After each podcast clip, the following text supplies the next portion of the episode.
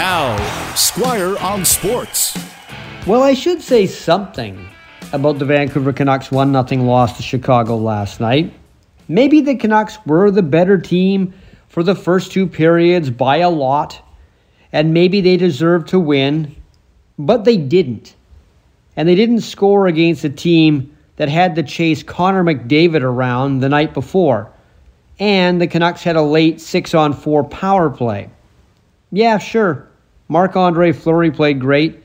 He was lucky as well, a lot of goal posts, but seriously, Elias Pettersson, no goals and one assist in his last six games. Brock Boeser, seven straight games without a goal. Bo Horvat, no points at all in his last seven games.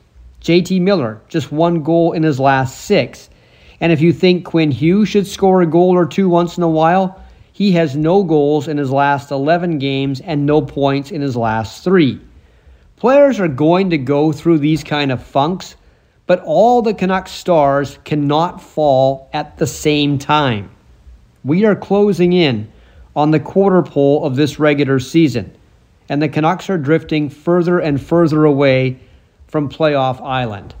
And that means that Travis Green is getting closer and closer to the edge of the cliff. He'll be the first one to go. By the way, watching Marc Andre Fleury last night got me thinking. Since his contract runs out this year, and he won't cost much at the trade deadline, maybe that's a goalie the Edmonton Oilers should go after.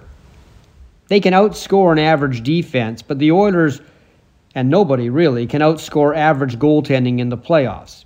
Fleury hated leaving Vegas for Chicago, but maybe one more chance at a fourth Stanley Cup win would make him think that spending springtime in Edmonton wouldn't be so bad. I don't think Mike Smith, if he gets back from his injury, Mikko Koskinen, or Stuart Skinner, who's played well, can be fully trusted for a cup run in Edmonton. Fleury still has something left in the tank. He could help. Squire on Sports on 980 CKNW.